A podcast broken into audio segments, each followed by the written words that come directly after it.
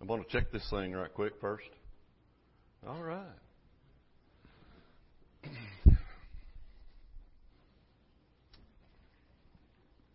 Where'd he go? Just a just a point of emphasis. I like that the first song, I stand to praise you. I would like to see, and I've not done this, but I would like to see sometime that perhaps our emphasis is not on the first phrase, but on the second.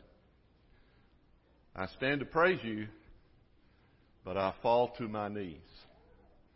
Perhaps the, the greater issue in our society today and with believers is not our willingness to stand up for Jesus, but to acknowledge Him and honor Him for who He actually is.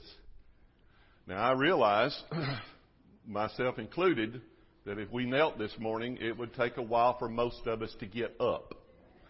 So you might need to deal with those logistics if you ever want to do that sometime. But just a, just a thought. When I was a high school senior in De Leon, Texas, don't hold that against me. Sheila's from there too. I was voted most likely to succeed, which was great. Me and Kathy Gray, she was a year younger than me. But I really thought I should have been voted most athletic. I was all district in football. I played three years of varsity basketball. I was a two year starter on the basketball team that finished second in both years, oddly enough, too early. We could not beat the Blackwell brothers for you old timers. We just could not beat them. And of course back then they only sent one to playoffs, so we didn't get to go. The guy who was voted most athletic was just, you know, a good football player, but such is high school peer politics. Anyway, I was chosen most likely to succeed. I think because, you know, I was a nice guy and we got to give him something. So that's what I got. I wonder sometimes, and I, and I went to a football game in De Leon uh, last this past Friday. First time I've been in Bearcat Stadium in a long, long time. I wonder sometimes if the people I went to high school with would consider me a success. I, I think I am. I've been happily married to the same woman for almost 43 years. I have three daughters and a son-in-law who are good people, who serve the Lord and the church they call family every day. And then there are those three little people who call me Pop. I think my life has been a success so far. There are a few things in my past that I would do differently, but I think if I could, but I think we all are there. Most people are greatly influenced by what other people think about them, or what they think other people think about them, or what they want others to think about them. The question for us is, what do you think about you? Do you think you're good enough? Are you good enough to be loved and accepted as you are by others? Good enough to be loved and accepted by God? Do you wonder if others, except for your immediate family perhaps, maybe not even then, do you wonder if others would miss you if you were suddenly gone? Do you feel you've messed up too many times? Do you wonder why life hasn't been better, doesn't get better for you? Do you ever feel overwhelmed by the negative thoughts that haunt your mind? Are you desperate to change those thoughts? Here's a really important principle that is just common sense and also very biblical. Changing your mind can change your life. When you look at your life, you realize that there are some things you need to, to change. There are things you want to change. But it's always easy for us to come up with reasons why we cannot. Let's say you're always late. Just say. Late for work, late for church, late for appointments. And there's always a reason. My alarm didn't go off. I had car trouble. The kids wouldn't get up. You failed to finish a project at work on time. My computer crashed. I had unexpected interruptions. Sometimes the reason we give for what our lives look like are legitimate. I really did have, this hypothetically, I really did have a bad childhood. I suffered a traumatic experience years ago. There's always a reason. And oftentimes there's truth in the reason. But we go back to this. What do you think about you? I'm not smart. I'm better off alone. I'm unlovable. I'm a failure. I'm a bad parent. And if you have those kind of thoughts of any kind, you can point to reasons why you believe that. We're good at coming up with reasons. But the key is what we do with those reasons. Now, your, your reason can become a justification. And, and here's, here's where the real rubber hits the road, okay? Your reason can become a justification. I'm late because my car wouldn't start. I didn't finish a project on time because I had a computer problem. I struggle with relationships because my dad never told me he loved me. You acknowledge the reason which may be legitimate, but nothing ever changes. The reason remains the same and you remain the same. Look at it from this perspective. Instead of it being a justification, what if you saw the reason as an explanation? I did come from a dysfunctional family. My dad did cheat on my mom. My mom was an alcoholic. My family never openly expressed love. Rather than using the reason to justify your behavior, use it as a reason to explain why loving other people is hard for you. Why you struggle with addiction. Why you feel inadequate. Why you feel unwanted. The reasons may be real and may explain your struggles, but they don't have to continue to define who you are or dictate what you struggle with in life. Change how you think about the reasons why you are as you are. For the rest of my life, I can tell you my sad story of how bad my life has been. Or I can see my life, the story of my life is information that explains a lot about me. And I can help God, I can ask God to help me make sense of that information and use it to begin the process of changing my mind so that I can change my life. Because if you don't change your mind, if you don't change how you think about it, your life's not going to change. I don't want my life to be defined any longer by my sad story. I read about a teacher, a school teacher, who was late for class 111 times. I do not understand how this person still had a job. Late for class 111 times. His reason? I was eating breakfast. Well, get up 15 minutes early. When the reason is seen as a justification for my life, then the justification just becomes an excuse. If my alarm had gone off, if my dad had set a better example, if my first wife had been the person I thought she was, if breakfast, if breakfast wasn't the most important meal of the day, if I'd been voted most athletic rather than most likely to succeed, An excuse, see, lets you off the hook. If you had known my mom, if you had, if you knew what I had experienced, If you knew how I was treated by my high school peers who voted me most likely to succeed rather than most athletic. I'm not bitter about that. Really, I'm not. I mean, it's been over 40 years, and who holds on to a grudge for 40 years? I mean, really. If you knew about me, then you know why I am the way I am. Here's my sad story that will always define my life. If you allow these, these excuses to continue to shape your life, you will become what you think you are.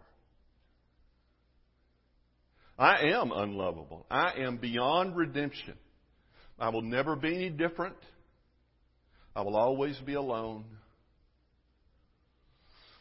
Your excuses transform you and define who you are.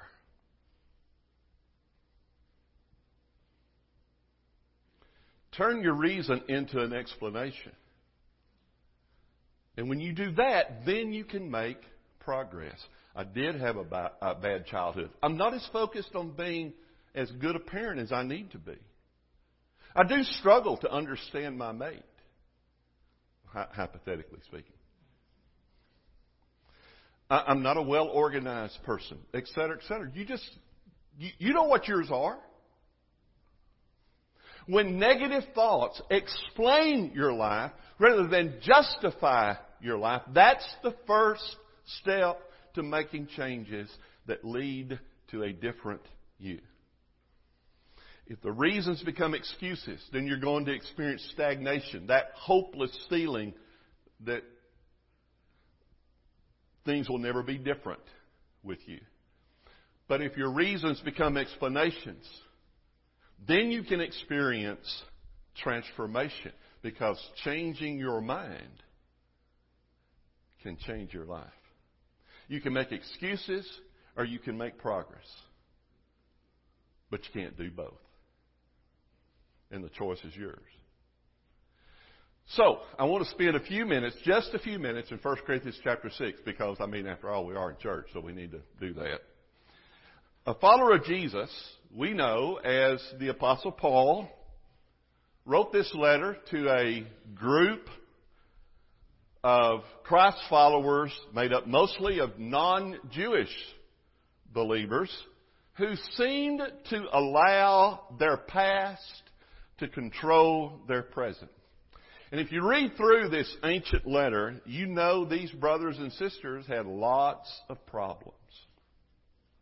Now, one of the issues that Paul deals with in chapter 6 is Christians taking each other to court to settle personal disputes. Now, the first thing Paul does is he chastises them for having the disputes in the first place. And then for taking those disputes before secular judges rather than being humble and caring more about one another than themselves and settling the matter in house. And then Paul writes this. Do you not know that wrongdoers will not inherit the kingdom of God? That's, of course, a rhetorical question. Yes, they know that. Do not be deceived. Neither the sexually immoral, nor idolaters, nor uh, adulterers, nor men who have sex with men, nor thieves, nor the greedy, nor drunkards, nor swindlers will inherit the kingdom of God. And I can hear believers in Corinth saying, yeah, but my mother was a temple prostitute. You think you had it bad? So you have idolatry and sexual deviancy shaping a child's life. My dad and his buddies were drunk every weekend. My dad was an unscrupulous businessman who did whatever was necessary to succeed. And as they told their sad life stories to justify their lives, we would empathize with them, wouldn't we? Wow, that's a lot.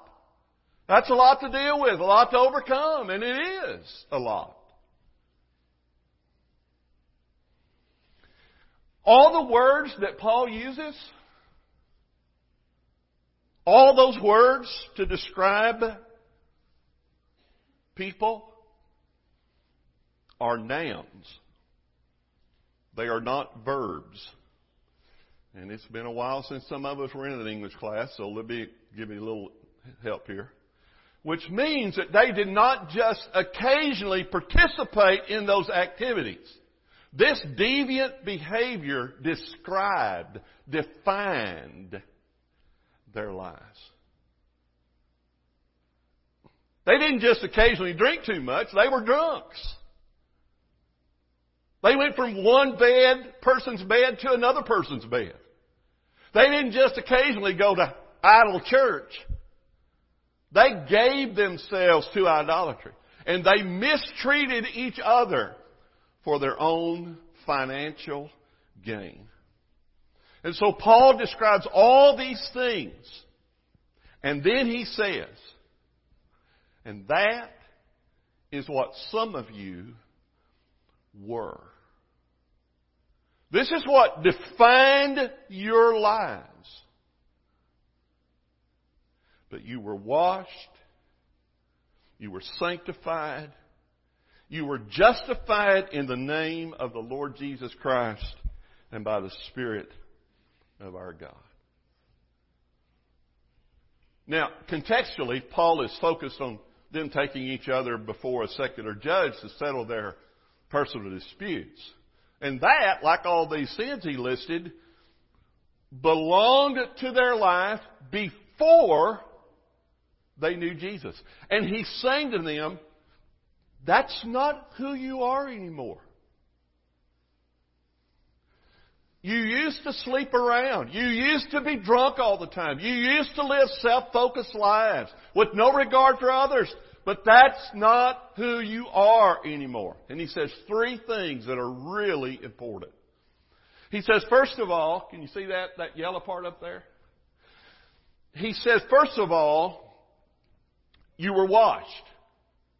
Well, I think we probably all know what that means. When we're baptized, Stay with me here. It's not just for the forgiveness and the removal of our past sins. Okay? Paul writes in Romans chapter 6, when we are baptized, we are buried with Christ and take part in His death. And just as Christ was raised from death by the wonderful power of God, so now we can live a new life. It's not just forgiveness, but it is a new, different person from who you were in the past. Baptism is a reboot.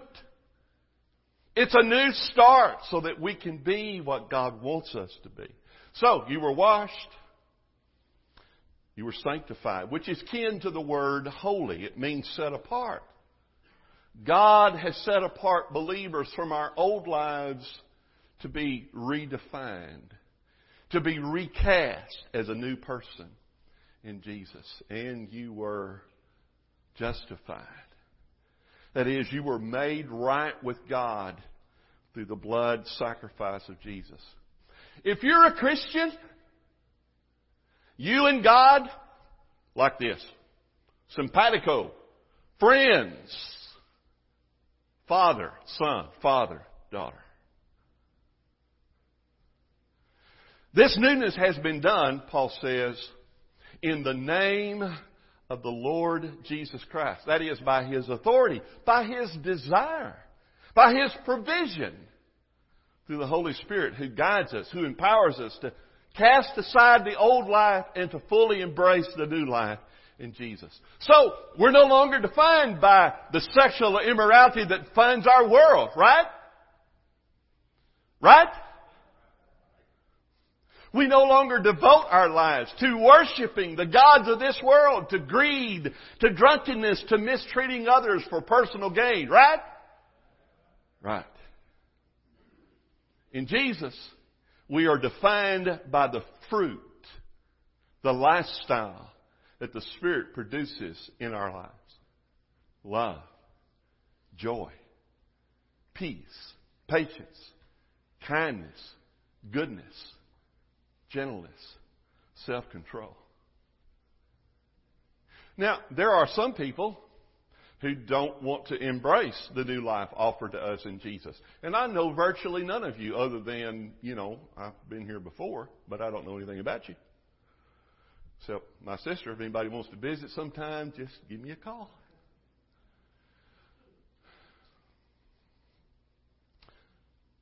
Some people don't want to embrace the, the new life, and some of them are in this room. They're in every church building this morning, right now. They may they, they come in and they sit among us, but when they leave, they intend to be pretty much like everyone else they know. And I hope that doesn't describe you. Because I really think that most of us want to be different. And the one thing, you know, those three words are three of the most important words in the English language put together. The one thing. More than any other thing that stands between us and being a fruitful representation of the new life in Jesus is are you ready? Believing that we can be. The Bible says you must be made new in your hearts and in your thinking. And then there's this. Be that new person. You got it? You see it? Be that new person who was made to be like Christ. Truly good and pleasing to Him. Until you believe you can be, you won't be. We're so ready to believe what the world says about us.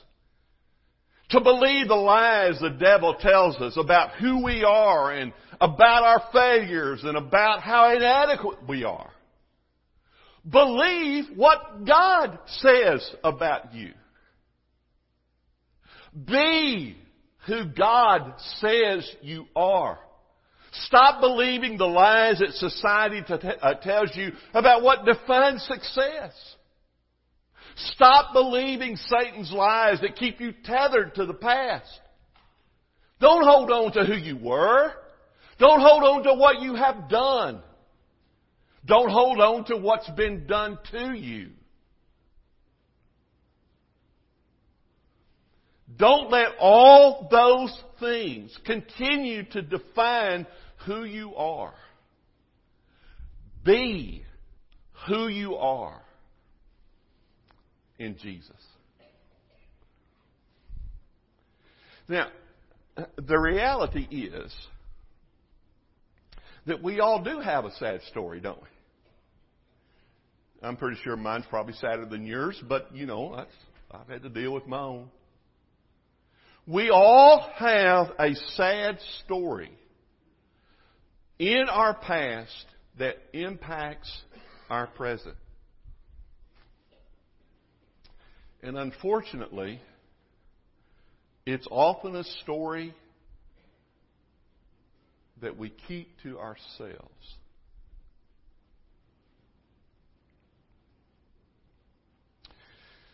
Because we're pretty sure that nobody has a story like ours.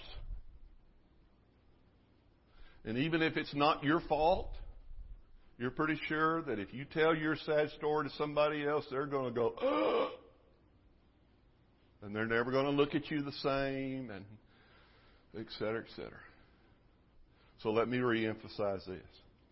We all have a sad story in our past that impacts our present. And we may talk about it with God from time to time.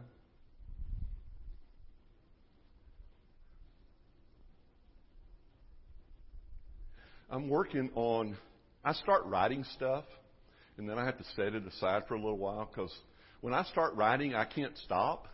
sometimes, so it just gets pages long. If you, if you, you've heard some of my sermons in the past, so you know, It just keeps going and keeps going and keeps going. I'm working on a writing right now because I have this thing called Facebook Faith. You know what I'm talking about? All these things you see on Facebook that, that sound so good, most of them are not. Most of them have a little bit of truth, and most of them give us a warm fuzzies, but most of them are, are not right, and some of them are actually harmful. One of them is this. If God is all you have, you have all you need. And that just sounds that just sounds right, doesn't it? And it gives us the warm fuzzies. But guess what? It's not true. And guess who said that? God said that. God made the man and said, you know, and turned to God, God turned to God and said, it's not good for this man to be alone. What, what do you mean alone? God walked with him in the garden. What do you mean? Eh, it's not the same. It's not the same. God said humans need somebody besides me. Chew on that a while. So if you've not talked to somebody other than God about your sad story, you need to find somebody that you can talk to. Some flesh and blood person. And if you belong to this church family, I hope you have the kind of relationships with people here that that person is in this room.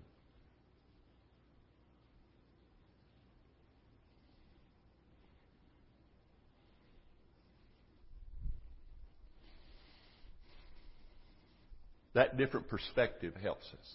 See, this is why I don't. This is why I don't deter from my notes because this is what happens. That that different perspective about your story is helpful.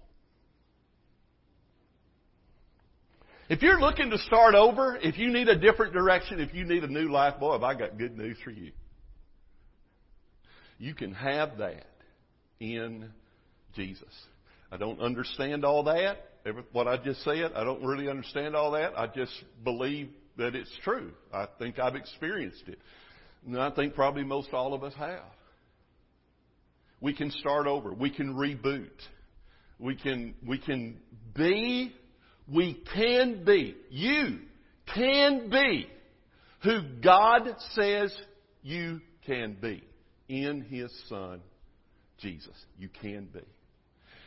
If you've not been baptized into Christ, it starts there. And let's not argue about that. If you want me to just go to the book and show you, I'll do it. You can argue with that. Let's not argue about it. The book is as clear as it can be. You need to be baptized in water to have your sins removed. It expresses your complete faith in Jesus Christ that He will do what He said He will do.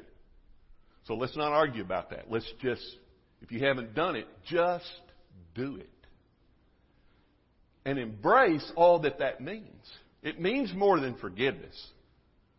It means you have a presence within you that helps you become the person that God says you can be. If you've not done that, then I, I, I urge you today to do it. If you need to share something today with somebody here, then I want to urge you. We have an invitation, right? Do we have an invitation? All right. I'm going to ask my brother in law, Alan, to come here and stand at the front. If you need to talk to him or you know the other people here, but if you need to do something public today, you can do it. Let's stand and sing the song together.